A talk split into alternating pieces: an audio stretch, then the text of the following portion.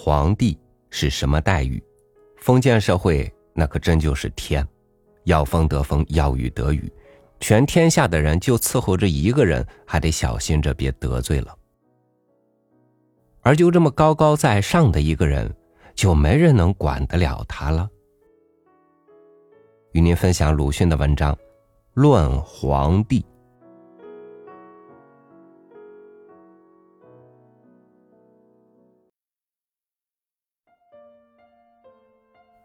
中国人对付鬼神，凶恶的是奉承，如瘟神和火神之类；老实一点的就要欺侮，例如对于土地或灶君。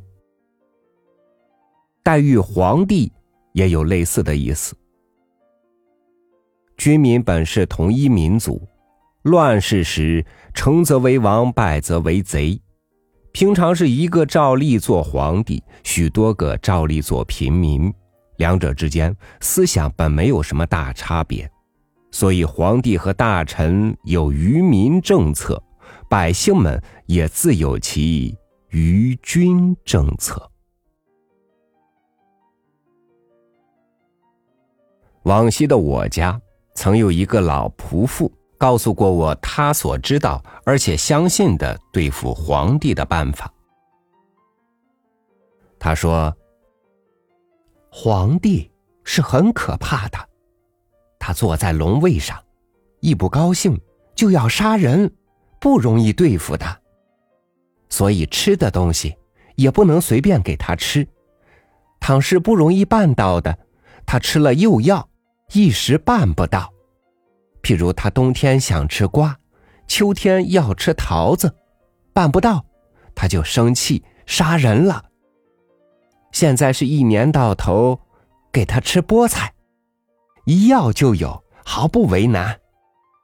但是倘说是菠菜，他又要生气的，因为这是便宜货，所以大家对他就不称为菠菜，另外起一个名字，叫做。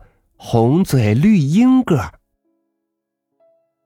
在我的故乡，是通年有菠菜的，根根红，正如鹦哥的嘴一样。这样的，连于夫人看来也是呆不可信的皇帝，似乎大可以不要了。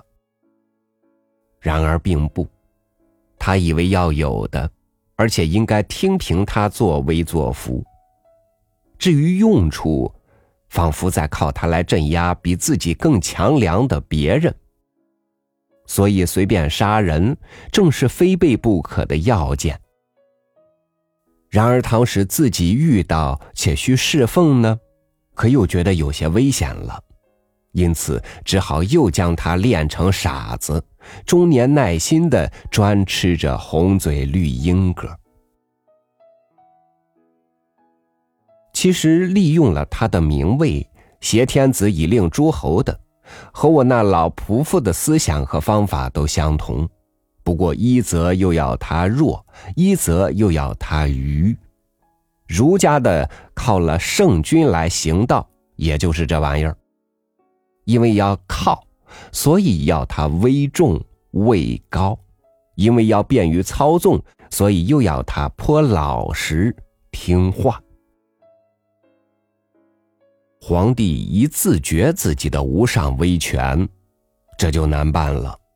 既然普天之下莫非黄土，他就胡闹起来，还说是自我得之，自我失之，我又何恨嘞？于是圣人之徒也只好请他吃红嘴绿鹦哥了。这就是所谓天。据说天子的行事是都应该体贴天意，不能胡闹的，而这天意也者，又偏只有儒者们知道着。这样就决定了，要做皇帝就非请教他们不可。然而不安分的皇帝又胡闹起来了。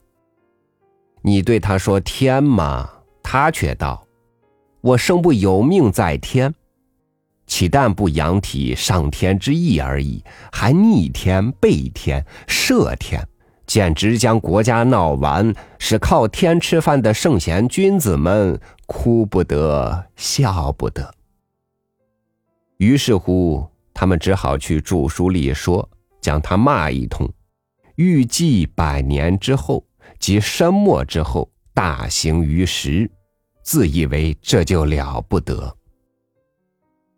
但那些书上，至多就只记着愚民政策和愚君政策，全都不成功。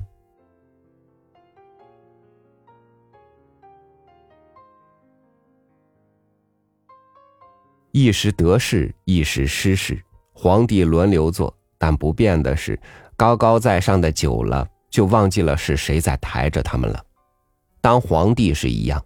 当老百姓也还是一样，无论是谁，既得利于民，也要还利于民，这才是天意。